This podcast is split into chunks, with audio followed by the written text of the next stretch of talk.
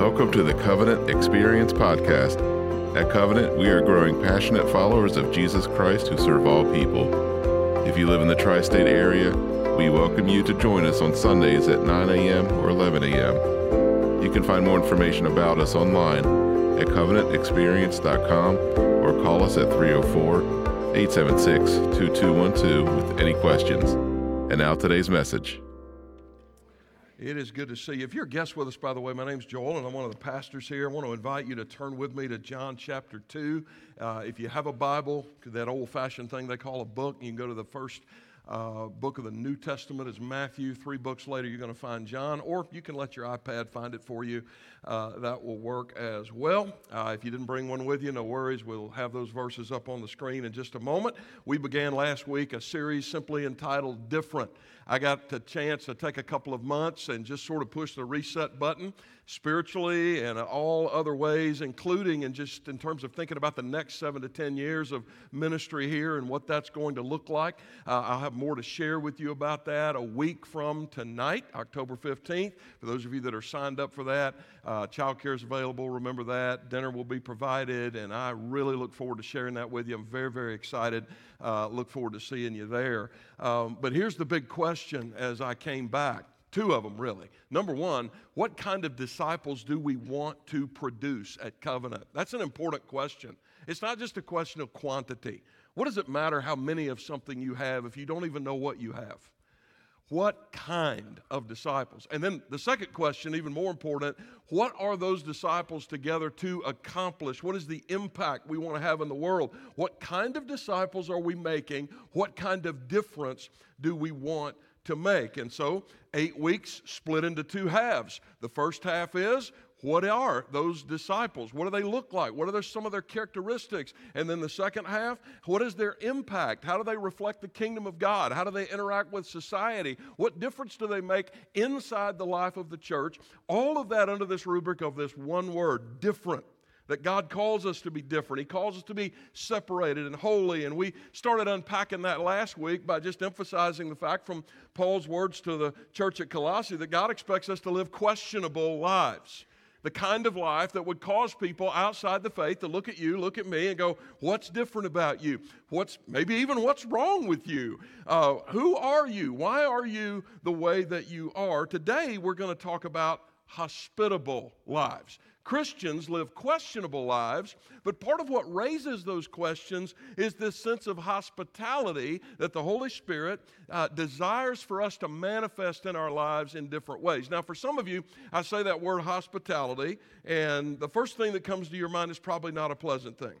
All right, when you say God commands us to practice hospitality, okay, and that's contrasted with another New Testament term, fellowship. Almost inevitably, every time the New Testament speaks of a relationship between believers, that word is our English word fellowship, almost inevitably, and every time it speaks of our relationship to people outside who don't share our faith, which would include our Jewish neighbors that we prayed for earlier, or, or anyone else really of all faith and no faith, the term is hospitality, okay? What parts of that term make you nervous? Sit there, just sit in that for just a minute. Some people, like my wife, who's one of these, just have this incredible gift of demonstrating hospitality. But for a lot of people, hospitality, kind of like evangelism, it's a difficult, and it's difficult for a couple of reasons. First off, because it does involve the love of what, what the scriptures actually put, it sounds kind of harsh in our culture, love of the stranger. Love of the other, love of the alien, love of the enemy even. And, and some of us just, some of us, it's not even a thing about enemies or people that have different religious beliefs. You just don't like people. A few too many of you laughed at that, actually. But it, but it, but yeah, I mean, you may as well be honest, right? I mean, God sees and God, I mean, yeah, I just don't, I just, I don't do people. You feel a little like Arnold Glassow. He says, some folks make you feel at home, others make you wish you were home. Any of us, even the most extroverted of us, I love people, but some people get on my nerves, right? There's a Swahili proverb. Kenyans are very hospitable people. It's a very high value in their culture. And this is what they say. Treat your guest as a guest for two days. On the third day, give him a hoe. So like even in some of those most hospitable kinds of cultures, it's a hard thing to practice. Here's the second reason that, that hospitality can sometimes be a challenge, especially for we evangelicals. It's hard because we too few, we too often will confuse, especially in our Western culture, hospitality with what our culture calls the hospitality industry. And they're two completely different things, right? Some of you heard hospitality and immediately you thought complimentary bottled water, high-speed Wi-Fi, right? Free upgrades to first class, flatware instead of sporks, right? All these different complimentary this and complimentary that, and we want to listen. There's nothing wrong with any of that. Promotional lines of credit, fine china. But here's the difference. Those things are great. Our staff will tell you, I like doing things nice. I don't want to, like, we, we, you know, we're, we're not feeding you off of paper plates most of the time when we have an event around here. We, we want to say something about that. I, I do. I, I, I have a value in that. But that in and of itself is not hospitality. You ever been to some, can I put this in, in a South, in, can I tra- can y'all translate South Carolinian where I'm from? You ever been to one of these highfalutin places? You know what a highfalutin play is? China, enough forks in front of me to feed a platoon of Marines. But I left feeling left out. You know why? Because even though they were excellent at implementing the tools of the hospitality industry, they did not show hospitality. Hospitality is something very, very different. Listen, if you're hosting an event and you want it to go well, that's great. But if you are hyper-focused, and I mean so hyper-focused on whether the colors match, or the event schedule is right on time, or the rented flatware showed up, or whether it didn't, and you're not paying any attention at all to the, the most important question, are people enjoying themselves? Are people having a good time? What you're doing may not be bad, but it's also not hospitality because you, you know what you've done in that moment? You made that moment all about you. All right? And this happens at the corporate level. Several years ago, Amy and I bought an appliance because the old one failed. Because we're homeowners, and it's the American dream, right? The thing about the American dream is you never wake up from it. There's always something to do. And so, but I found this promotional line of credit that was six months, no interest. Now, six months in a day, they're going to charge you interest retroactively, so you got to watch that stuff. But but how many of you have signed up for kind of a special deal like that where you went, you know what, I could take this out of savings, but I won't feel the sting quite as much if they're going to let me use their money for free for six months. You ever done that? It, it's a pretty good deal. And so I did it. We got the appliance, and about two weeks later, my phone rings, and I look at it, and I could tell it was this company. So I let it go to voicemail. I checked my message. They wanted to contact me to do a customer satisfaction survey. Sounds pretty hospitable, right?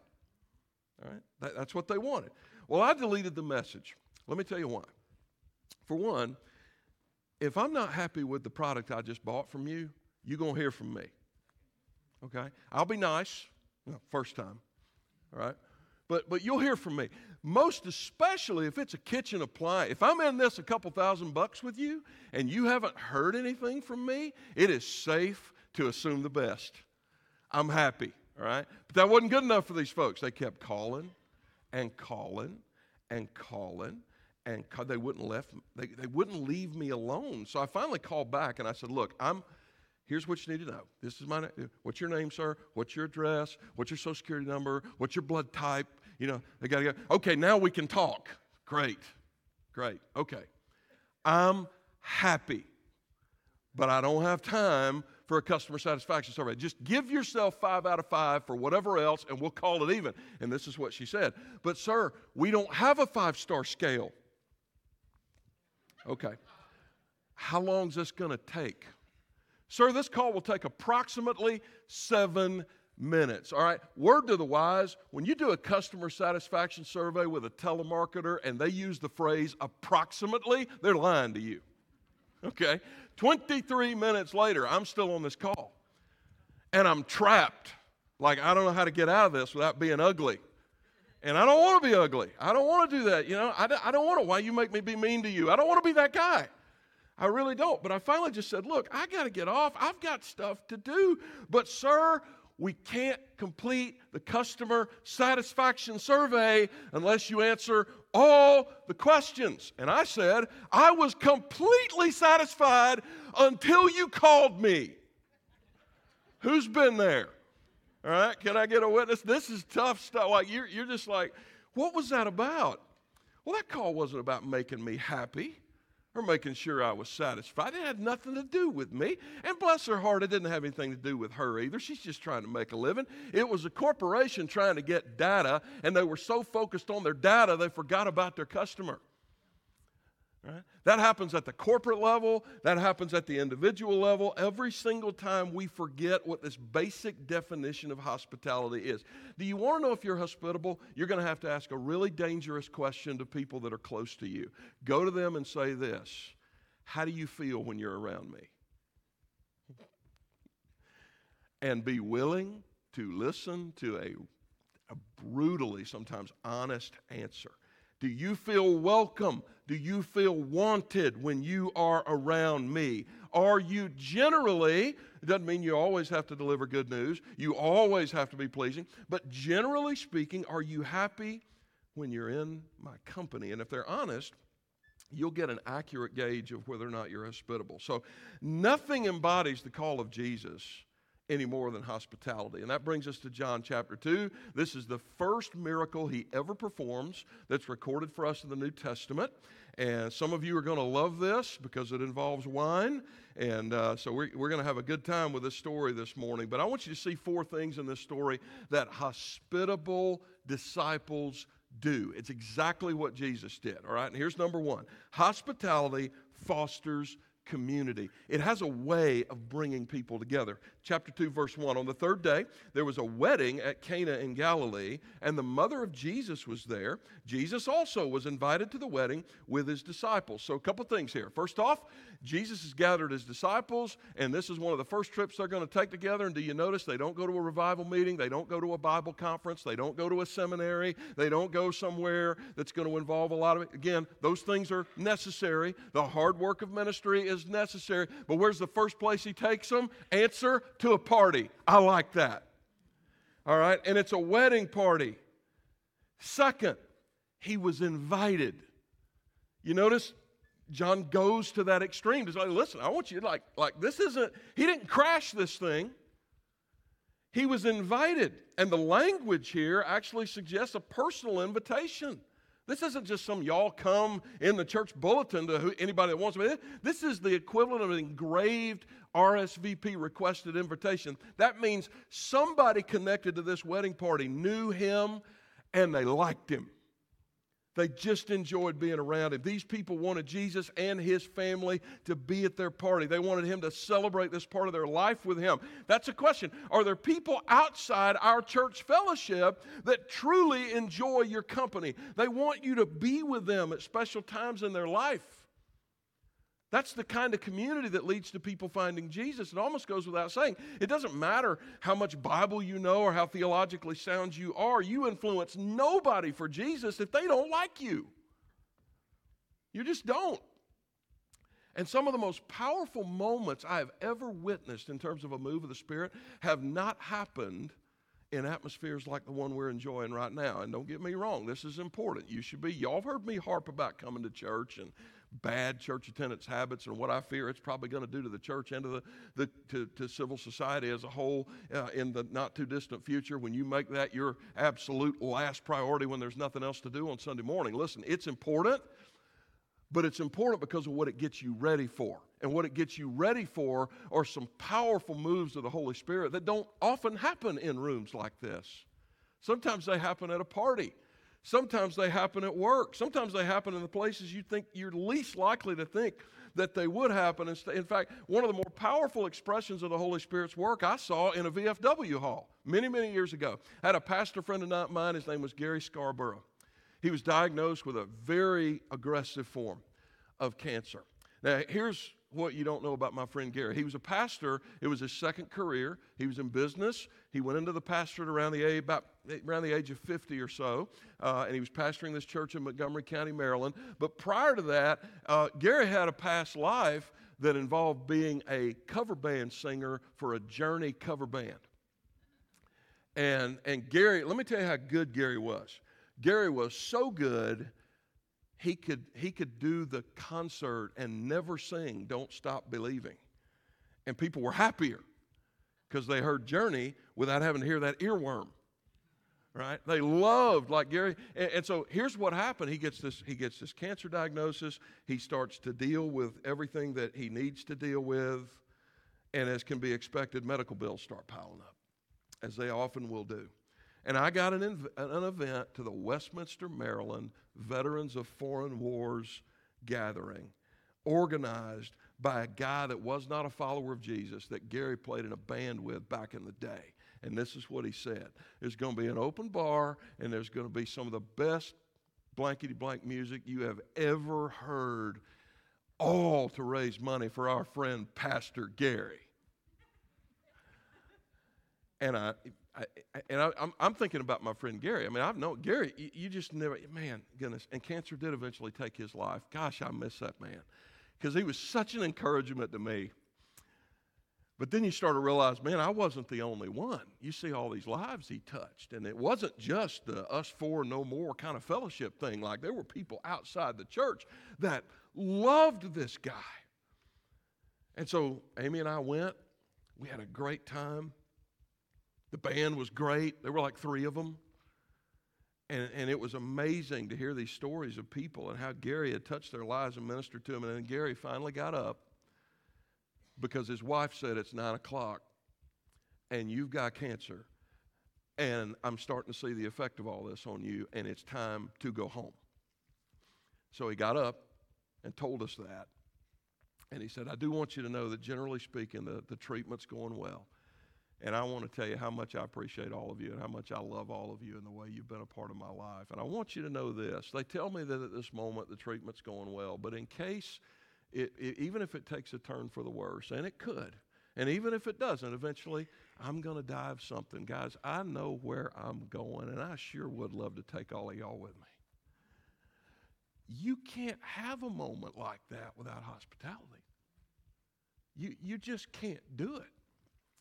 And we see, thank God, examples for it in the wider church.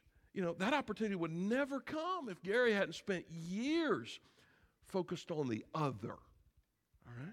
When you welcome other people, you put their comfortableness and happiness at the center, you're creating the very kind of community that can open up those very kind of doors. So hospitality fosters community. And by the way, that's it. You're like, well, well, what if they don't come to Jesus? That ain't your problem. That's not my problem. Only God can convert a soul. I had a guy I have breakfast with almost every Tuesday morning at Betty's in Shepherdstown, and, and he, I won't tell you who he is, but he's, he, he, and we don't even like schedule it. He just, we start showing up about the same time, so we start talking. And, and he'll, well, Reverend, I hate that name. I hate that name. Well, Reverend, you saved any souls this week? And I said, Frank, you know good and well I've never saved a soul in my entire life. No human being can do that. So don't worry about it. Just do what you're told.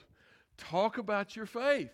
Let the joy of just being able to say what Christ has done in your life be enough for you. Otherwise, you'll make it about you. But if you don't make it about you, you know what happens? Community gets fostered. And then here's the second thing. A need gets met usually. Hospitality not only fosters community, it serves a need. Look at verse three. When the wine ran out, the mother of Jesus said to him, they have no wine. And Jesus said to her, woman, what does this have to do with me? That sounds kind of harsh, especially to mom.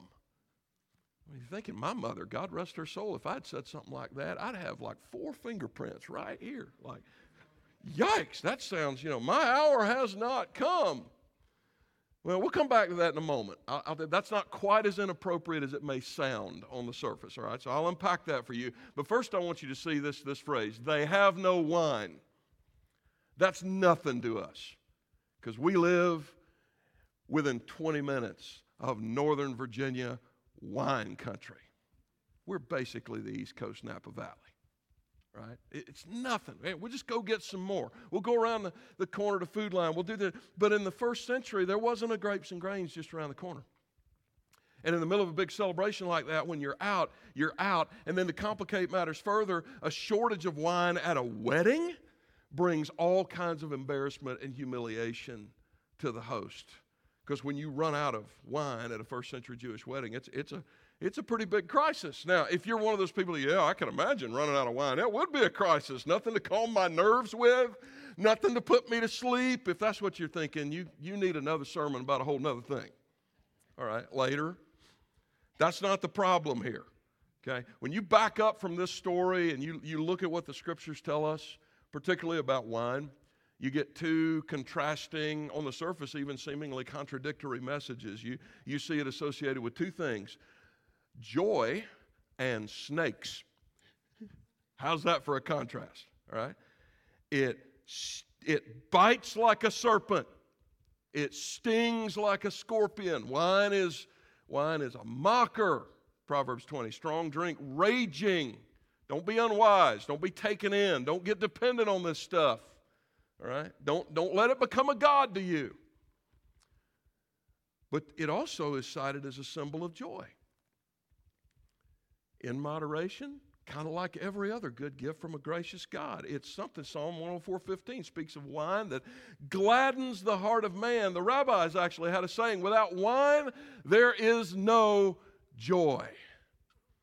Or as Benjamin Franklin once famously quipped, in wine there is wisdom, in beer there is happiness, and in water there is bacteria. All right? Th- this is, this is what the Scriptures are telling. Now, again, we... We have ways of taking the bacteria out twenty centuries later, so don't you know, drink your water, do all of that. But it's out of this crisis that John paints this deep spiritual lesson for us. Apart from Jesus, you, you can have joy. People that are not Christian have joy. God gives them to, that gives that to them in you know limited quantities. You can. You can have joy in a marriage. You can have joy in a wedding. You can have joy in a celebration. But good times that are nothing more than good times, they eventually run out, kind of like this wine did at this wedding. If you want unlimited joy, you must have the presence of Jesus. And in order to have the presence of Jesus, Jesus has to be in control. That brings us back to his words to his mother. Woman, what does this have to do with me? My time has not yet come. What, what does that mean exactly? What does that mean? Well, on the surface, it might seem harsh, but those words are meant to convey authority and a couple of things. In the first century, really, it was completely acceptable for a Jewish mother to turn to her son and request a need to be met. And while Jesus is glad to help, he is Jesus, and he first has to set some things straight. His actions are not going to be governed by mom's ambition to look good at a wedding. His actions, the timetable of his miracles, they are determined by his Father. And in one verse, you see Mary finally realizing this. What does it say in verse five? She looks at the rest of the party. Do whatever he tells you. Do what he tells you. Now, the pecking order is set right. We're ready to watch something happen. The person in charge is no longer the mother, but the son. And when the son is leading the way, needs will get met. Amen? They just will. Jesus will fill up every lack in your life when you act as his servants in hospitality toward others. Their needs are met, and they're not just met, they're met at a level that allows them to experience the supreme, unlimited joy that is only found in Jesus. You will never meet your neighbor's needs more powerfully than when you do it in submission to Jesus. So when we're hospitable disciples, we foster community and we meet needs, and that in turn brings joy to other people. Verse six. Now there were six stone water jars there for the Jewish rites of purification. That's noteworthy. We'll come back to that in just a moment. Each holding twenty or thirty gallons. Jesus said to the servants, fill the jars with water.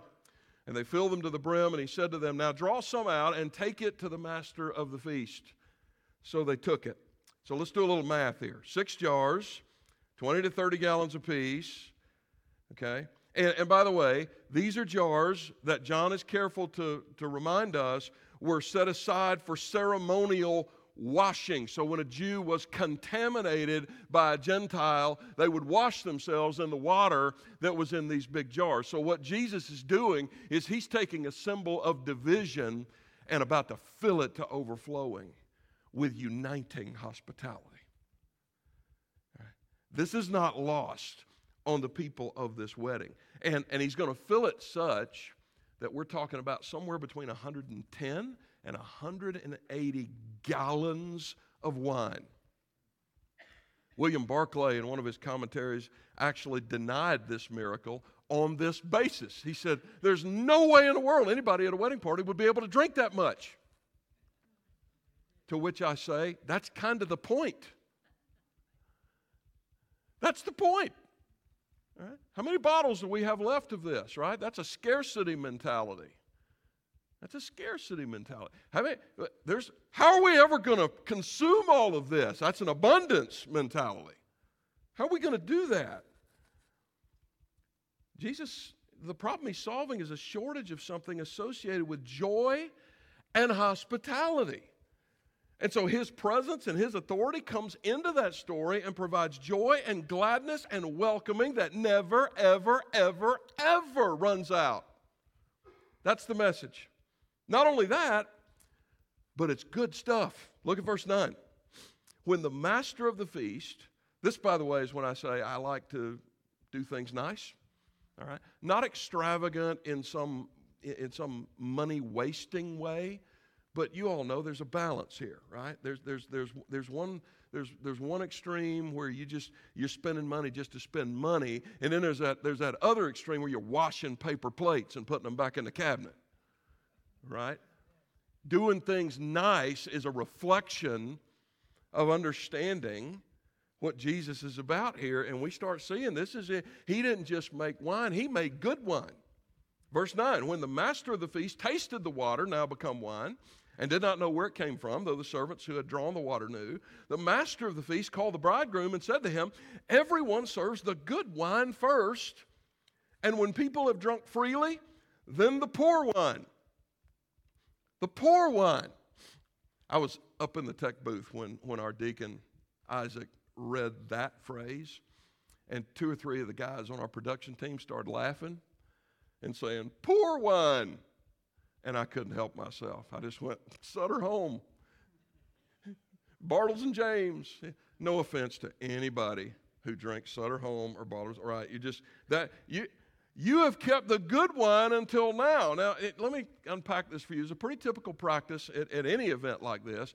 You Let me tell you why you pour the good stuff first. Because the good stuff is the stronger stuff, which means the alcohol content is higher. And one of the things that alcohol will do, one of the first things it will do, it'll numb your taste buds. So by the time that happens and you get a glass of Sutter Home, you don't know you're drinking Sutter Home anymore because your taste buds can't pick up on that anymore, right? And so that was the typical practice. And so what does this story tell us? Jesus made some pretty stout, really good stuff. Jesus can... It's his creation. Of course he can do it. We were in Italy several weeks ago, and we ate bruschetta, which I have learned is bruschetta, is how you pronounce it. I think. I may still slaughter it, but at any rate. And my wife says, they got these huge, juicy, red, natural, no artificial colors in this stuff, right? And she's... She takes a big bite of that with those, and she she looked at me and she went, mm, Jesus made these maters in his garden. Like, this is good. This is really, you ever had something like that? Something good to eat, something good to drink, and you're like, oh my goodness, what is it? Like, that's what's happening here. That's what's happening. Because when Christ-centered hospitality is expressed to others, it's not just the quantity, it's the quality of the welcoming that goes up. They have never felt more loved, more welcomed, more valued than when they are in your presence.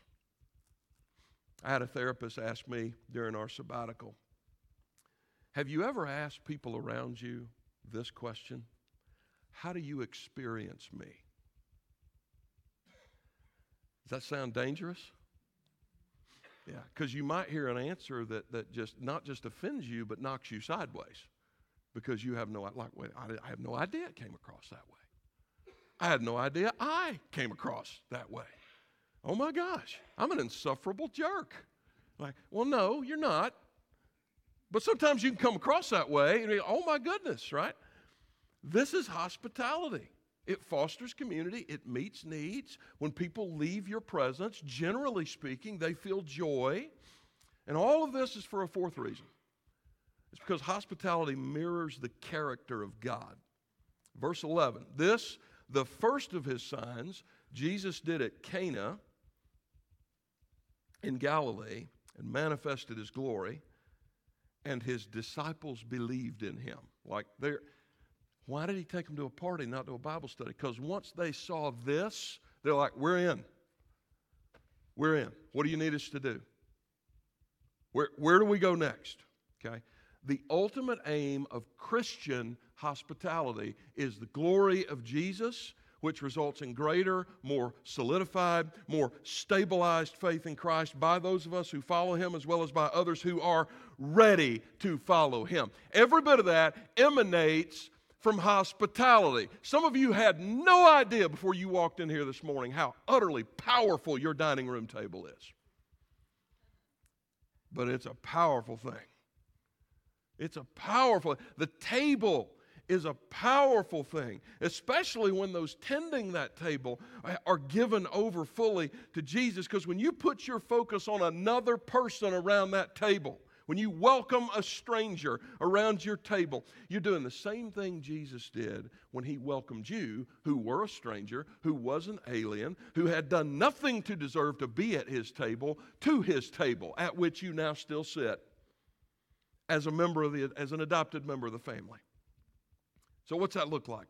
What's that look like for you? It's going to look different depending on your stories that are in this room, depending on the, the, the people that you hang with, depending on the, the people that you look at as maybe a bit of a challenge. One of the greatest examples we see in Scripture is that of Zacchaeus, Luke chapter nineteen. Read that with your, your families, your significant others when you go home today. It's a very, very rich man who had made his money taking advantage of other people. And so as you can imagine, in this little small town, kind of like Shepherdstown, nobody liked him. Nobody. We're also told by Luke that he was small in stature. He was a short guy, which is why that whole sycamore tree um, account is there. He had to climb up it to see Jesus. Why do you think he had to climb? Because nobody is giving Napoleon a front row seat. He took their money. They're not doing that. First guy Jesus approaches. First guy.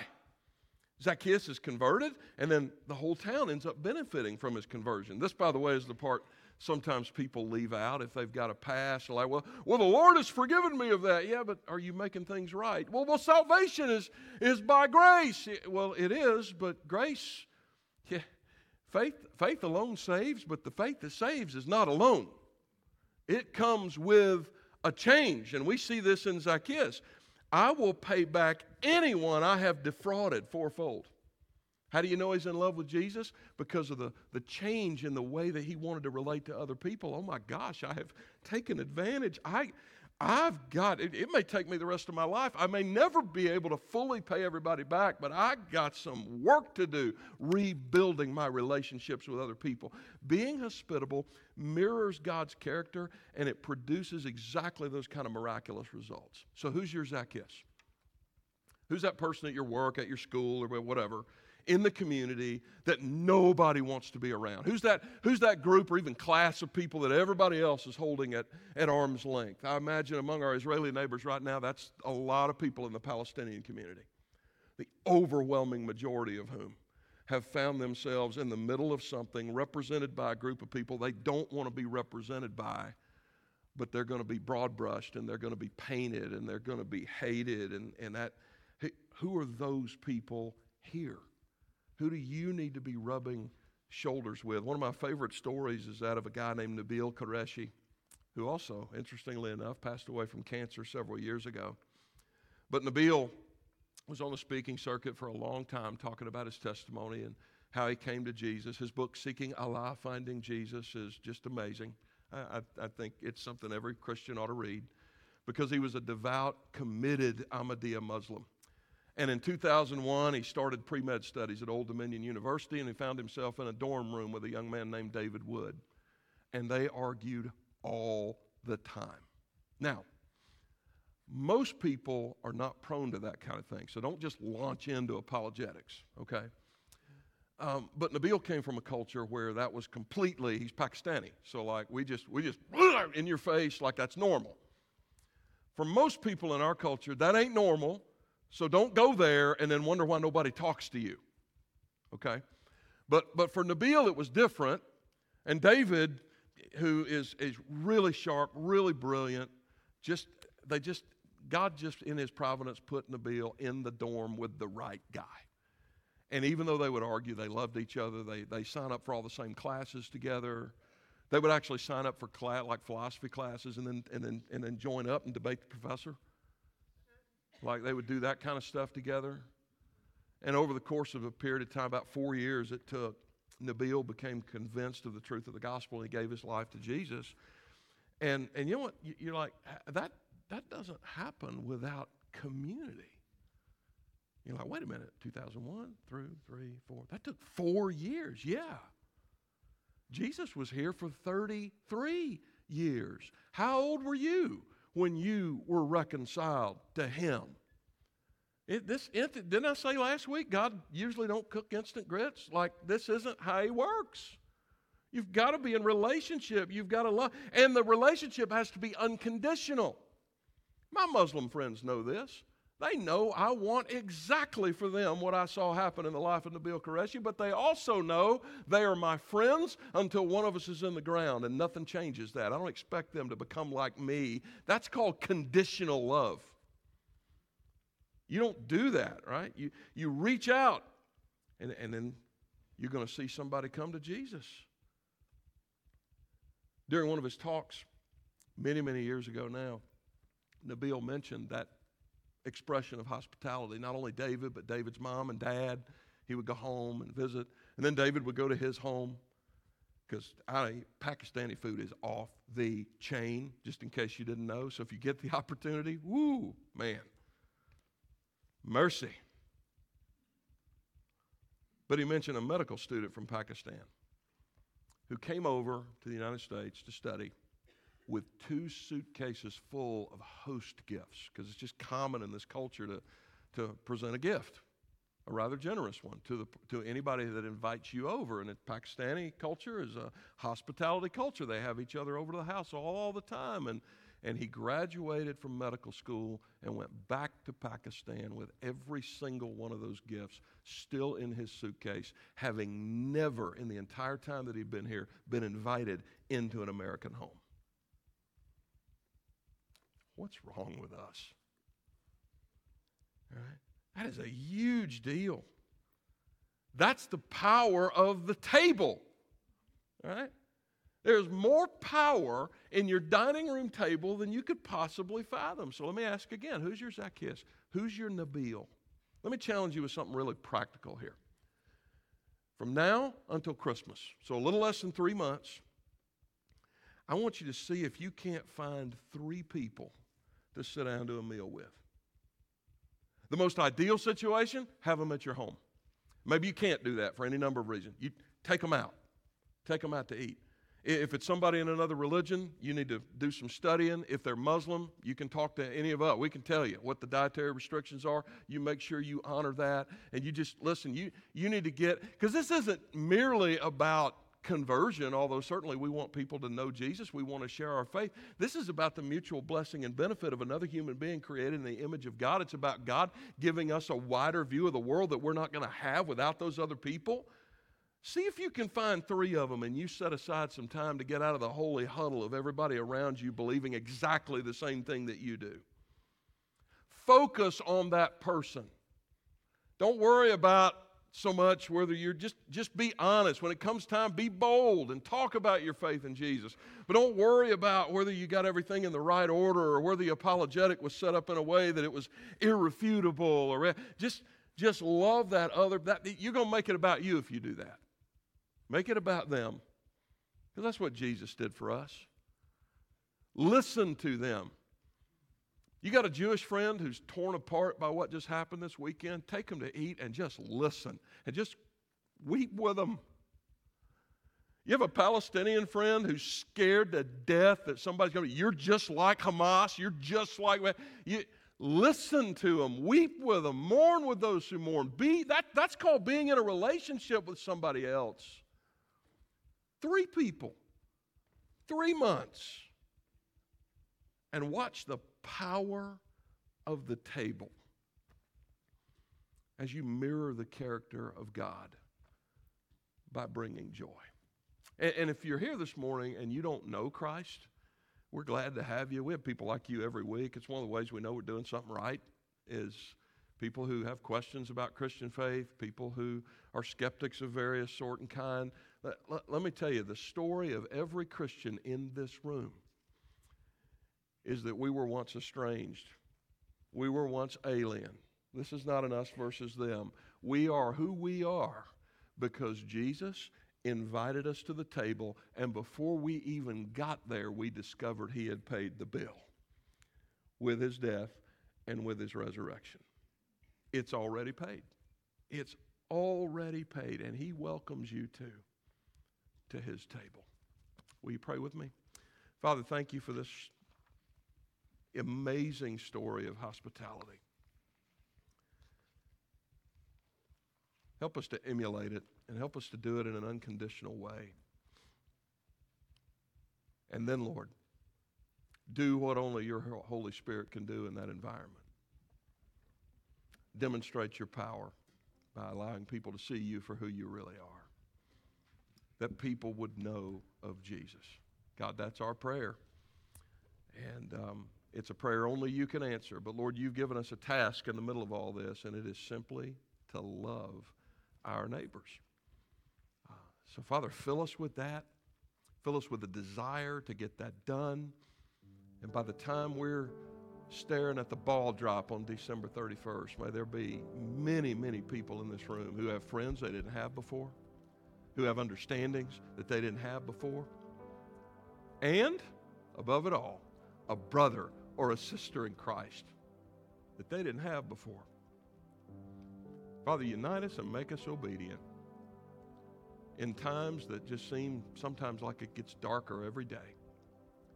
Lord, you've given us a light that cannot be snuffed out. Grant us the will and the ability to be obedient in this moment. And I make this prayer in Jesus' name. Amen. Will you stand?